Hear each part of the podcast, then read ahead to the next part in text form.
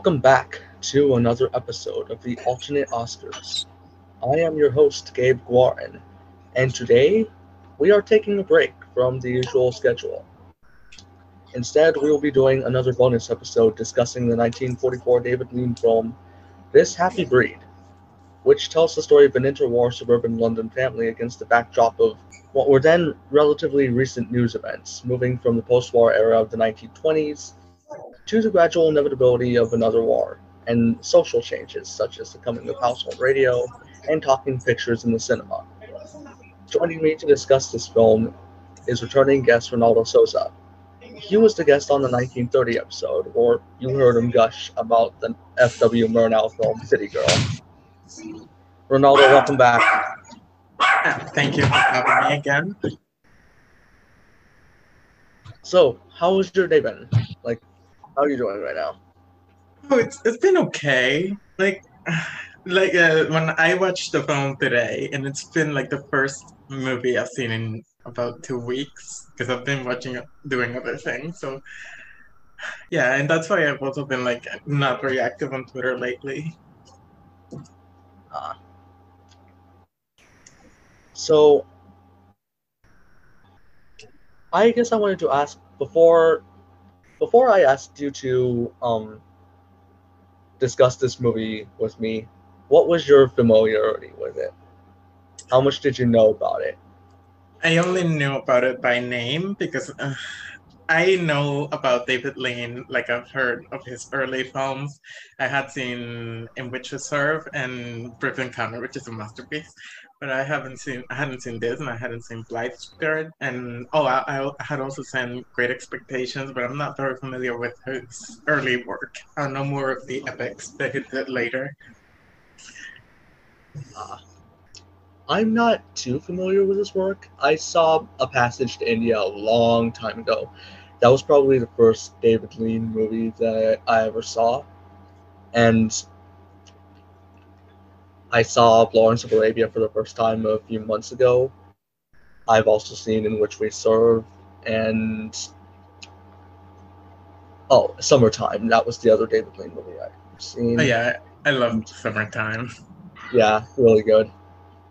Such a fun movie. And I still need to see Brief Encounter, embarrassingly enough. But I think that this movie would probably be a good jumping off point before eventually seeing that movie. Yeah, because so, it also has Celia Johnson. Yes. And not just her, but some other people who would work with David Lean in the future. You've got yeah, like usual crew that he worked with around this era: Anthony Havelock Allan, Ronald Neame, Noel Coward. Mills. Yeah, John Mills. I think he's worked with Stan. He also worked with Stanley Holloway on Brief Encounter. Oh yeah, yeah, yeah. But he has a very small role in that. Oh yeah. So yeah, I would imagine that this fits pretty comfortably into his um, 1940s output. That yeah, because he did a lot of domestic dramas back then, and then like around, like he started transitioning later in his career, and then after uh, Bridge on the River Kwai, like he never went back and just make epic after epic after epic. Yeah. So, when watching this movie, what were your immediate thoughts about it? Well, I'll just I'll just start talking about the things that bothered me about it, and mostly it was the casting of the the younger people, because like they, especially John Mills, which is that's like my biggest problem that I have with Great Expectations, because he's supposed to be playing a twenty something year old, and he's like forty. He look he looks like he's A, Oh, it looks like he should be having children right now, and he's playing like a teenager or something. And also, like, uh, I forgot her name, the one that plays Queenie. One of she's like only three years old, younger than Celia Johnson, and she's playing her daughter. Like that, that really bothered me. But I, I liked the film. I thought the story was well. It was well written. The story was good. I just, I just didn't like the casting for some of the characters. Oh, if I wanted to talk about Kay Walsh, I think that she was, she probably gave my favorite performance from the movie. Like, Queenie was the character that I kept going back to. Well, yeah, I agree that she was good. I just think that she was a bit too old for that role, and I she has like one of my favorite scenes in the movie, which is like uh, uh, when they are about to go to the wedding of her brother, and she's having like an argument with her parents and telling them like that she doesn't want to be like them, that she wants to have a better life, and that he wouldn't know anything because he's content living the way he is, but she doesn't want that. She wants something better. Yeah. Yeah, that is a really strong scene from the movie. And I just think that Walsh is the most effective in realizing her own individual character's arc. Not that the others aren't. Like, everyone makes their own contributions throughout this film. And it feels like a singular piece and I think the scenes, some of the scenes that. So, some of the scenes that stood out to me most were like when they were at the dinner table arguing. That just feels like something familiar to me. And it's something that I have seen so many times, whether it be from any of my own personal experiences or just being in that environment or seeing that environment through other eyes. And it seems like those where Lean and uh, his co-writers Ronald Neame, Anthony Havelock Allan are able to give a sense of realism to the family interactions, and also give some insight into like the mindsets of people in this time period, especially in Britain, and how they acted in the surroundings around them. And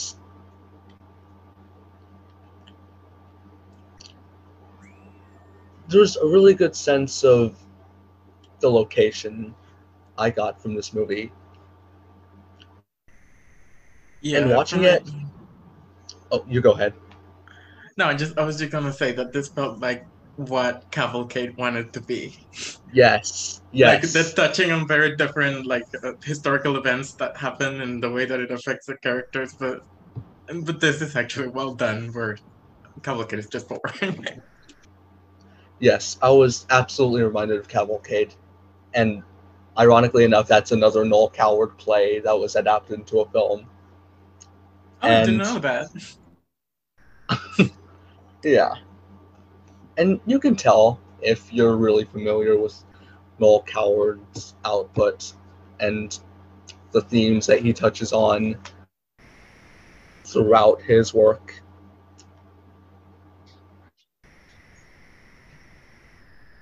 and I found that he has a good feel for the complexities that are just a fundamental part of relationships, whether that be friendships or romances or familial relationships. Maybe not with Cavalcade, but his best work. No, but who um, knows? Because you know that they always change things for the film. Maybe the play that that Cavalcade was based on was good, and they just messed it up for the movie. yeah, who knows? But yeah, this definitely this definitely feels like a better version of the themes that at least the movie Cavalcade was touching on. And I was also reminded of Mrs. Miniver mm-hmm. when watching this because two very similar war themed movies set in Britain that are meant to like raise morale during the war and just like Mrs. Miniver, this movie, this Happy Breed, does have a bit of a propagandistic side to it. Yeah, especially like the last ten minutes when Yeah. like the war is about to start and the uh, the dad I don't re- sorry I don't remember the name of the actress aside from Celia Johnson, but the dad has like this big speech about how the how he saw how people how the British people were reacting to all the to the rise of fascism and that he was disgusted by that happening and that that's why he he was in favor of the war and yeah and he was like telling his sister that's that she's like a pacifist and she doesn't want anything and so i'm like oh you're just an idiot Oh yeah. Mm. I guess I didn't mind it in this film because it didn't feel like it was drowning the movie the way that it felt like it was suffocating Mrs. Miniver. Like I recently listened to the most recent Awards Don't Matter episode where they discussed Mrs. Miniver and they brought up a lot of good points about there were two sides of that movie that felt almost at odds with themselves. Like there's this more domestic drama where they have that flower contest and little moments like Mrs. Miniver being able to go into a hat shop and just casually buy and wear a hat before the war hit. And I'll admit I appreciated that side of the film more so than the obvious jingoistic rah rah war scenes. yeah and i don't really mind mrs miniver and I, and I also don't mind it here because it isn't really the focus of the movie. They're more like about the family and how they deal with the things that happen. So i i don't really mind it as much as i mind something like uh like that uh movie. I think it's Sands of Iwo Jima that's just like a big ad for the military Oh yeah, that's uh, Sands of Iwo Jima is another film that I saw a long time ago when I was a teenager, and yeah. So to be clear about Mrs. Miniver, it's fine. I I don't dislike it. I'll get into my thoughts later. Oh, yeah when I you have to do yeah. that year Yeah. But yeah, I would agree that the propaganda side is at least palatable here because that's just an aspect of the movie that gives it some context, I would argue. Even if you don't agree with what is being said, you at least get it. And I do appreciate that uh, a figure like Neville Chamberlain, his reaction to the war and his general complacency was not exactly sugar coated. And I'm just reminded of a lot of what is going on nowadays.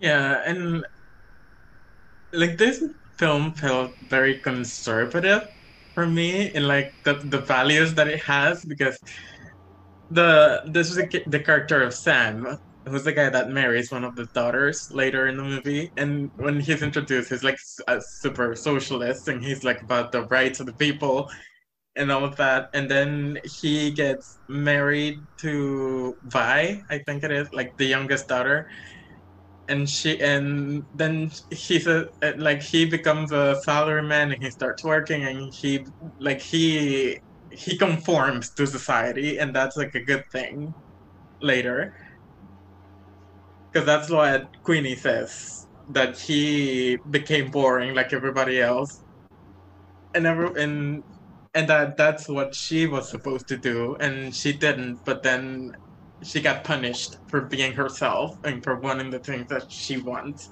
and she became a little housewife by the end. Oh yeah. Um I'll admit that's one aspect of the film. That through line I guess if I gave it more thought, I would be more critical of it. And that message might understandably rub people the wrong way. And I guess I was invested enough in the characters and what was going on in the story that I didn't pay that much attention to it, but that aspect does feel very much of its time when it was much less cool to be a socialist and they were seen as they would often be seen as crazy for having these beliefs that would never happen, you know. And we're still kind of having these conversations today. You know, there are certain people who were just throwing around the world the words radical, socialist, far left, trying to scare people. Yeah um,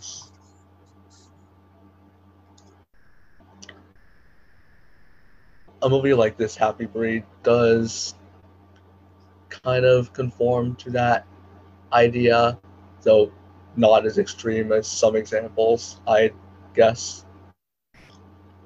No, it's fine for its time. Yeah. So,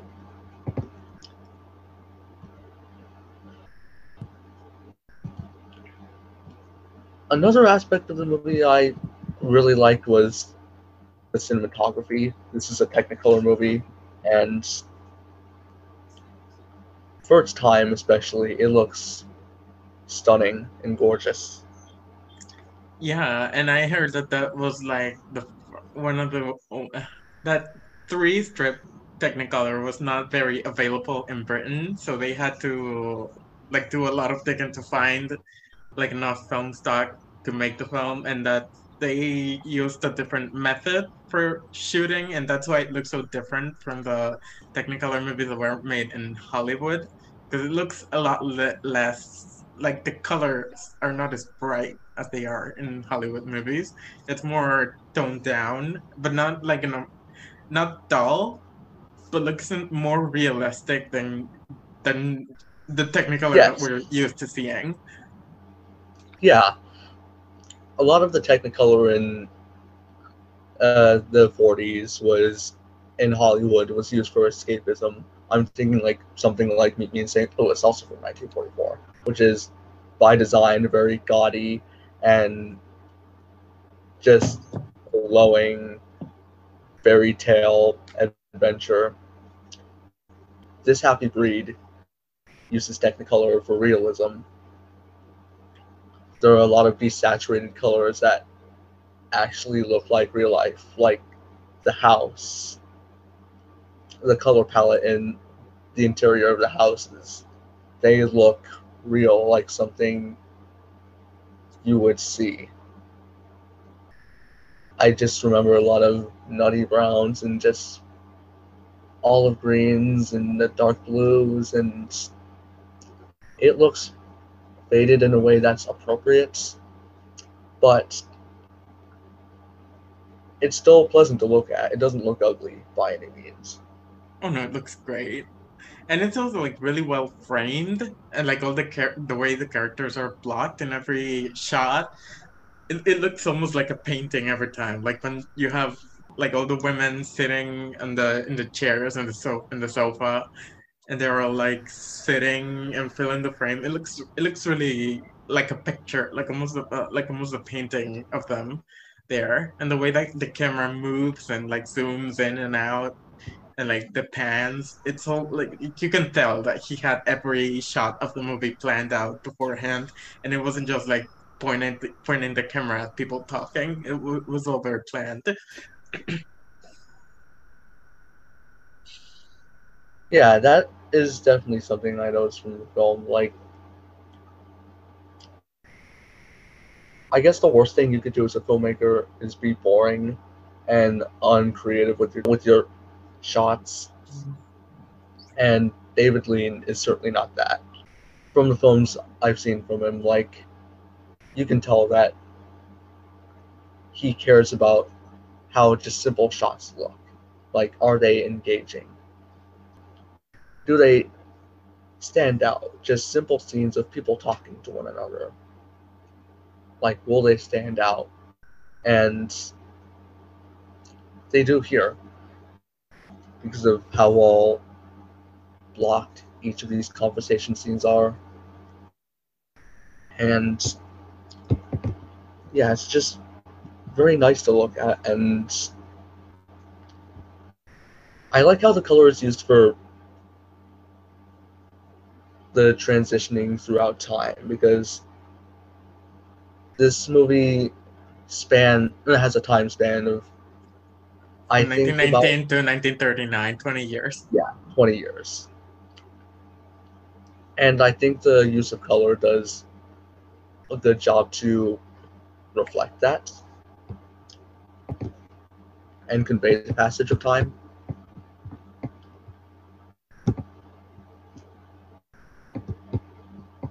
Yeah, and like he, uh, David Lean was also was very good at that because you can obviously see it in the epics that he did later in his career, like his prowess, uh, like shooting things and the blocking and like however, like making a film look good.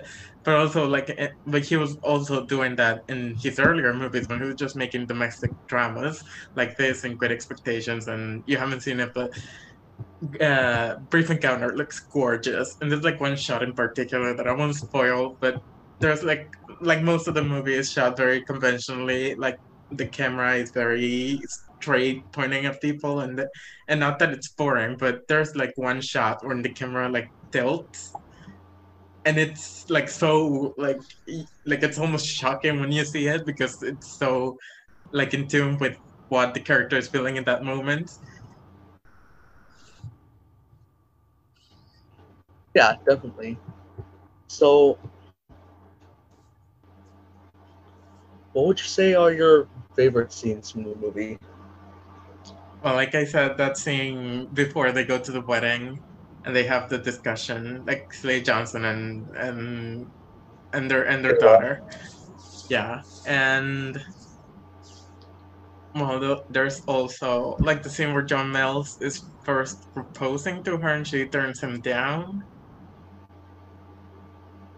like mostly the the scenes with Kate Walsh because her character is the most interesting of them. Like everyone else is pretty like standard. Yeah. Oh, and I also really like the scene when they find when they find out that about the car accident and like the way that's handled that they have like like cheery music playing in the background, like someone's hearing listening to music outside, and you hear what while they're hearing like this heartbreaking news, and you hear like this yeah. happy music in the background. That is such a good juxtaposition.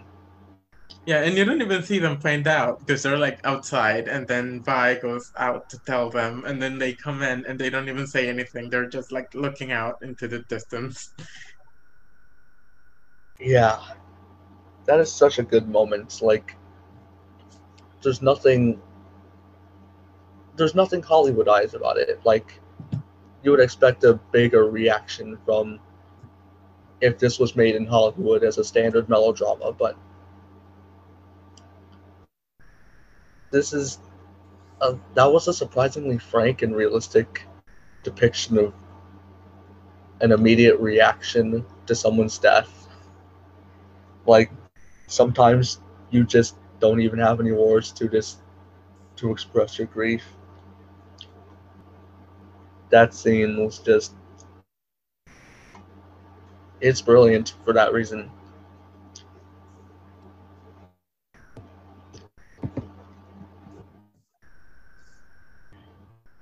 And I guess we should mention that Celia Johnson is in this Oh, yeah. as sort of matriarch of the family.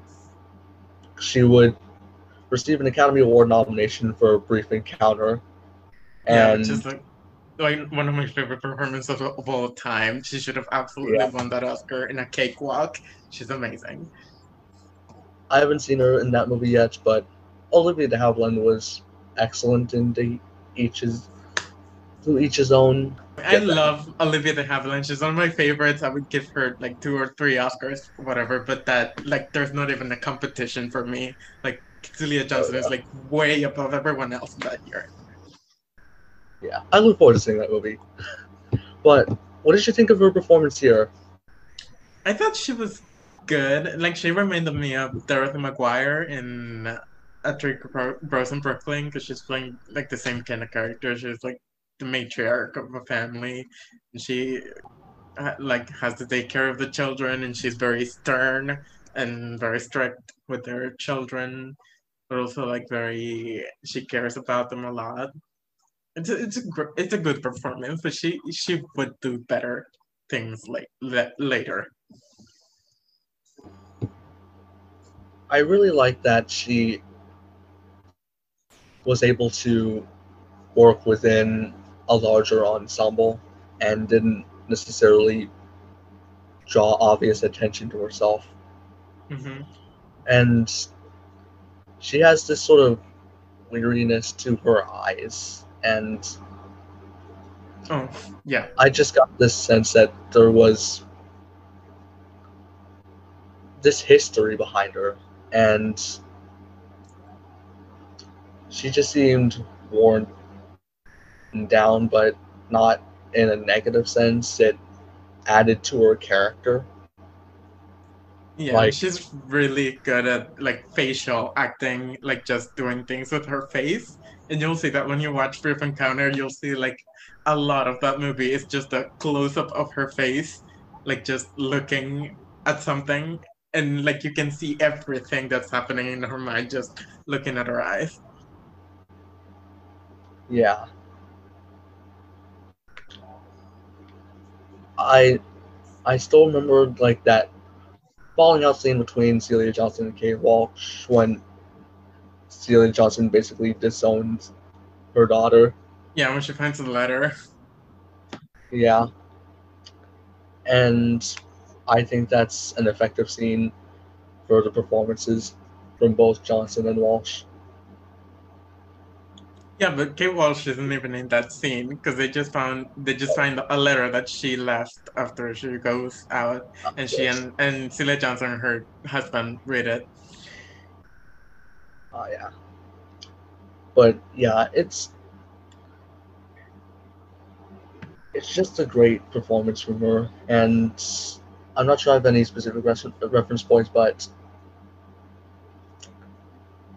it's just one of those great performances that could have easily like faded into the background, but actually stands out in a positive manner because the commitment from every angle, from the acting to the writing, is just there in the character. And Celia is excellent. And what did you think about the other actors? I know you brought up complaints about John Mills and Kay Walsh being too old for their parts, and Yeah, but well, I did say that Kate Walsh was too old, but she was good in the movie. Like her performance was good. But John Mills, I just don't like him at all in anything that I've seen him. Like he's the reason that I don't like Good Expectations. And he, like, thankfully he's only in a little bit of this movie, so he wasn't like a big problem for me. But I just don't like him as an actor. I don't think.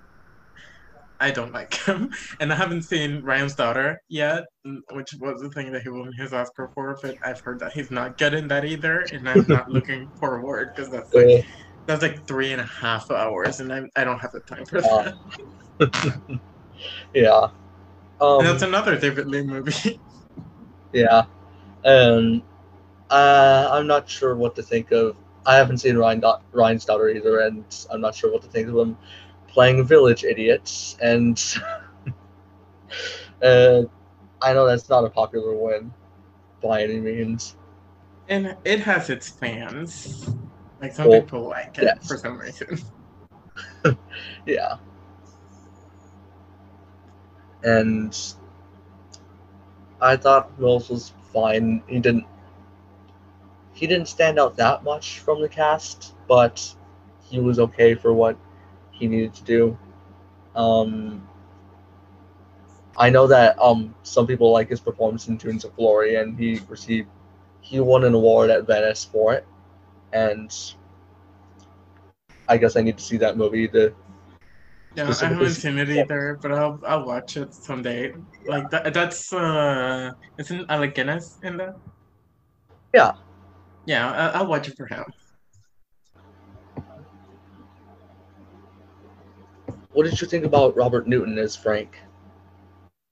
He was serviceable. Like he was good. He but he didn't really have much to do. He was just this supportive father, like the supportive husband, and he was good at that. But he didn't really have to do anything else or interesting. I like that. mm, I liked him. Yeah, I liked him too, but he Yeah, he didn't stand out much. I guess I would be a bit more enthused than you were. Like, he doesn't draw too much attention to himself, and the role isn't as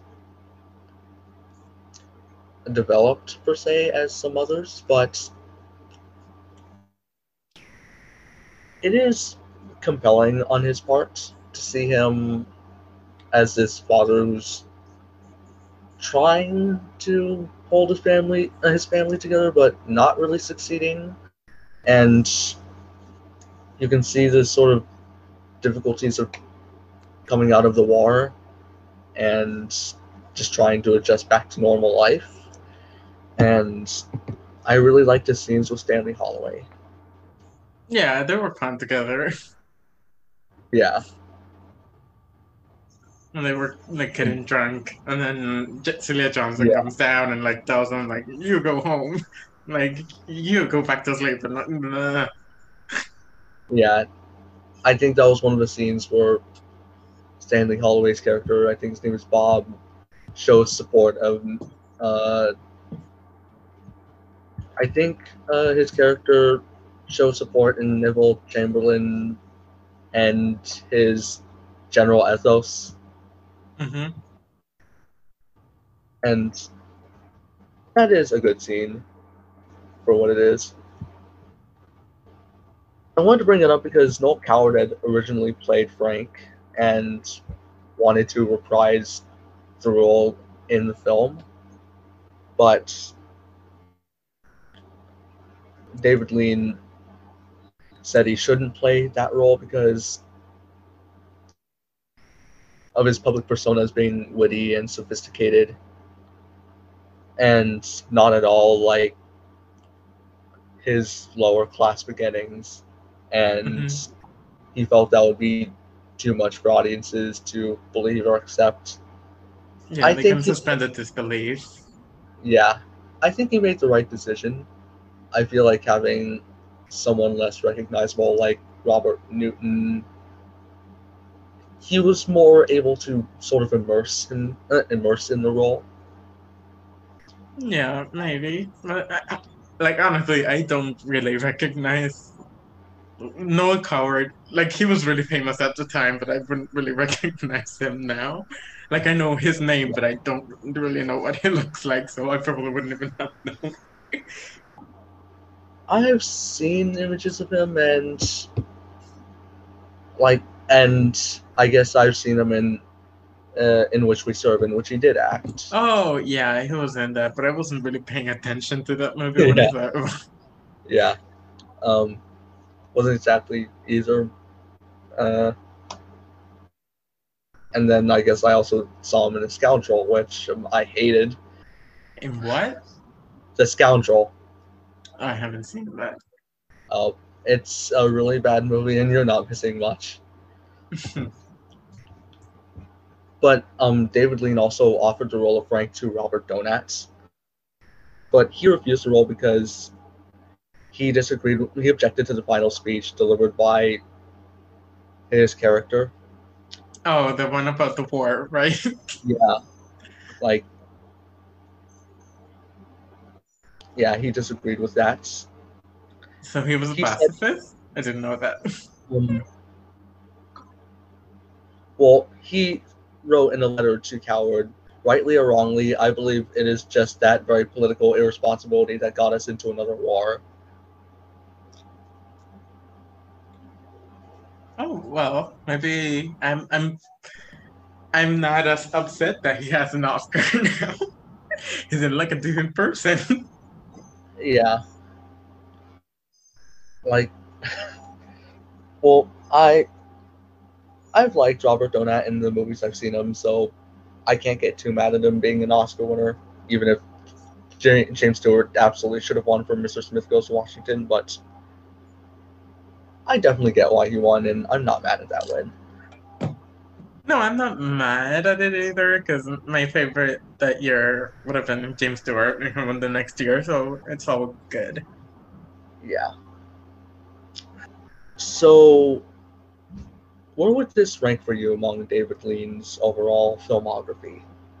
Oh, I, I have a ranking of of the films of his that I've seen, and I think I've seen nine so far. Yeah, I've seen nine, and it would be number five because, like, I have a number one Brief Encounter, then two is Lawrence of Arabia, three Summertime, th- four Bridge on the River Kwai, then This Happy Breed, then Great Expectations, then Doctor Zhivago, A Passage to, to India, and then last In Which We Serve. I don't have a specific ranking, but I think from what I've seen of David Lean, this would be up there, uh, like in the upper echelon. I just like the sort of style that this movie employs, and I just like these sorts of intergenerational stories Mhm. and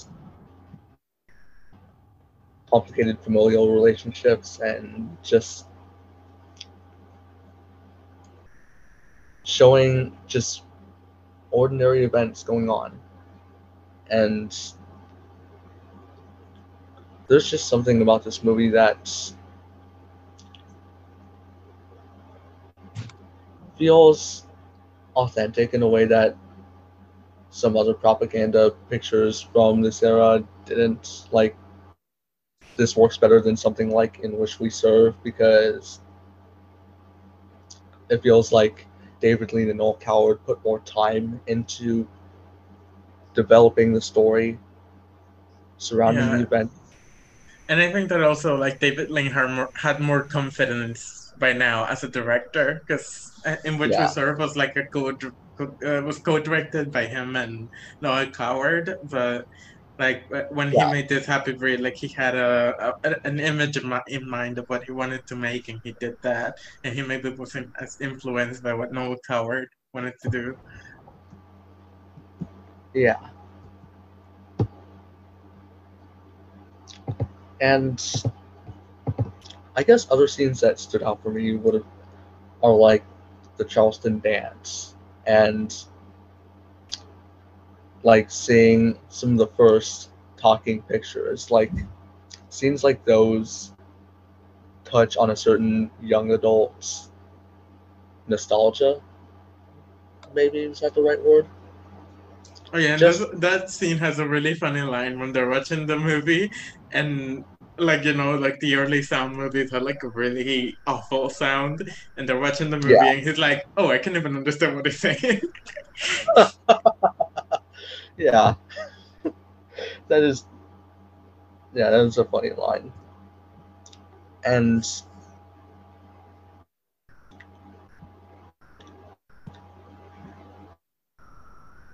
do you have any uh, more uh, final thoughts on this film?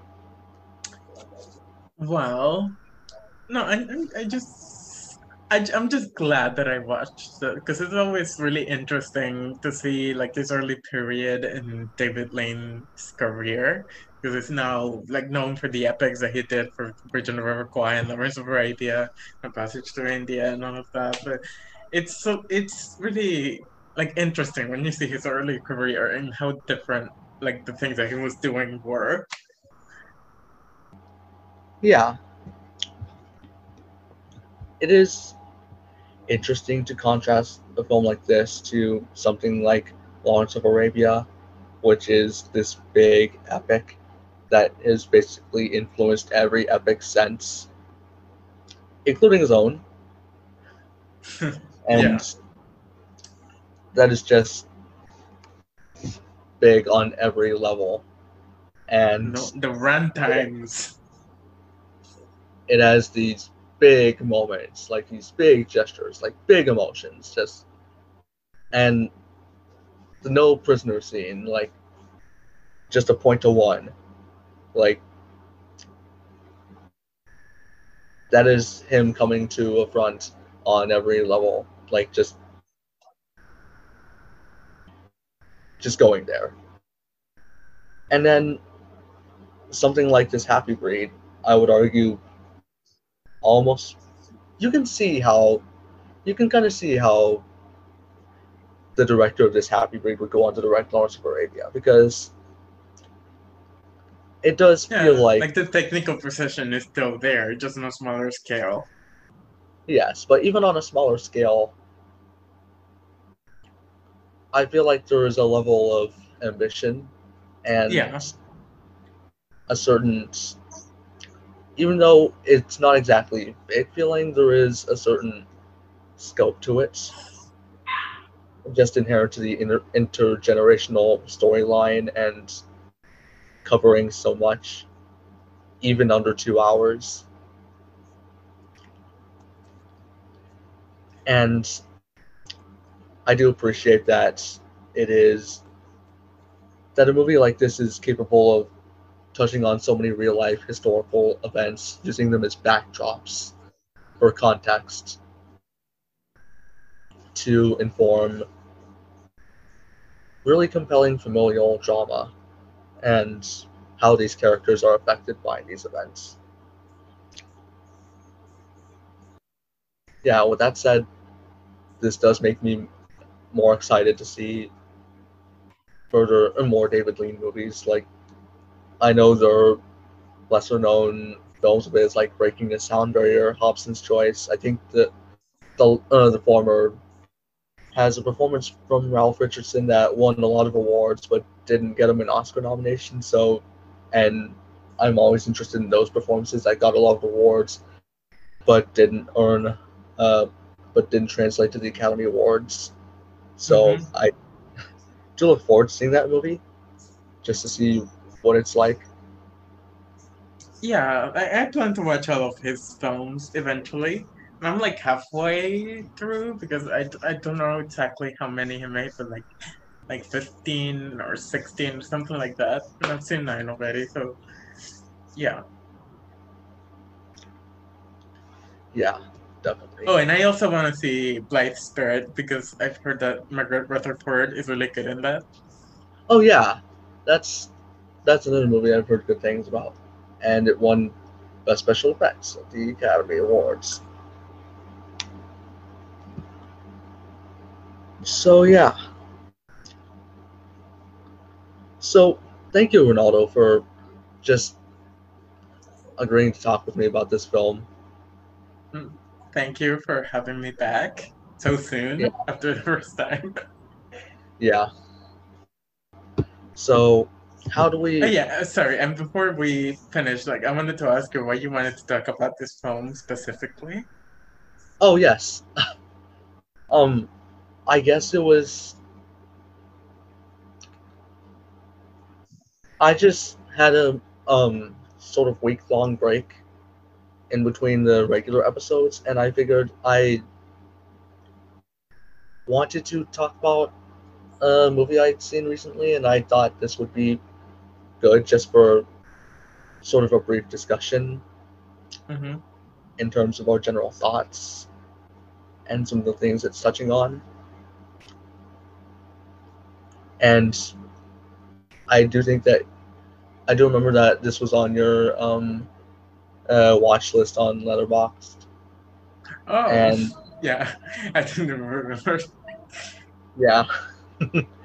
and yeah, and I thought I just haven't been able to stop thinking about it.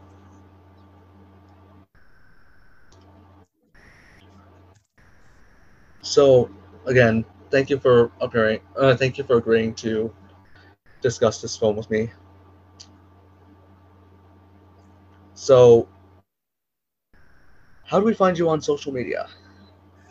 Well, I'm on Twitter at Trsantana2024 and that's about it. I also have a Letterboxd account, and that's like linked in my profile, so you can find it there. But I don't really have anything else. Good. Mm. Mhm. So, um, as for me, you can find me on Twitter at Gabe the Joker with two underscores. You can find me on Letterboxd at Mr. Hulot. You can find me on Instagram at Gabe Guarin with an underscore. And be sure to follow the Alternate Oscars Twitter account at Alternate Oscars. I'm also a contributor for Keith Loves Movies. I'm currently writing a review for Baby Done, a New Zealand comedy starring Matthew Lewis, aka Neville Longbottom from Harry Potter. So, be sure to rate and review this podcast for visibility's sake. Be sure to subscribe wherever you typically subscribe to podcasts.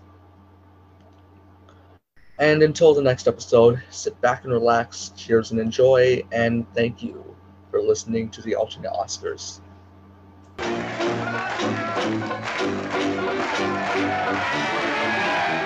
What, what's got into you? I haven't done anything wrong, have I? Well, I don't like being taken for granted. No girl does. How do you mean taken for granted? You can't hold hands with someone all through desert love and the next minute expect them to treat you like the Empress of Russia. Don't talk so silly. Help! I'm not going to stay here to be insulted by me. Oh, no, I'm not insulting you. Sit down. It's all my fault. I'm in the way in this house. I always have been. You needn't think I don't know it's a pity you stayed so long, then. Oh, Ethel, how can you?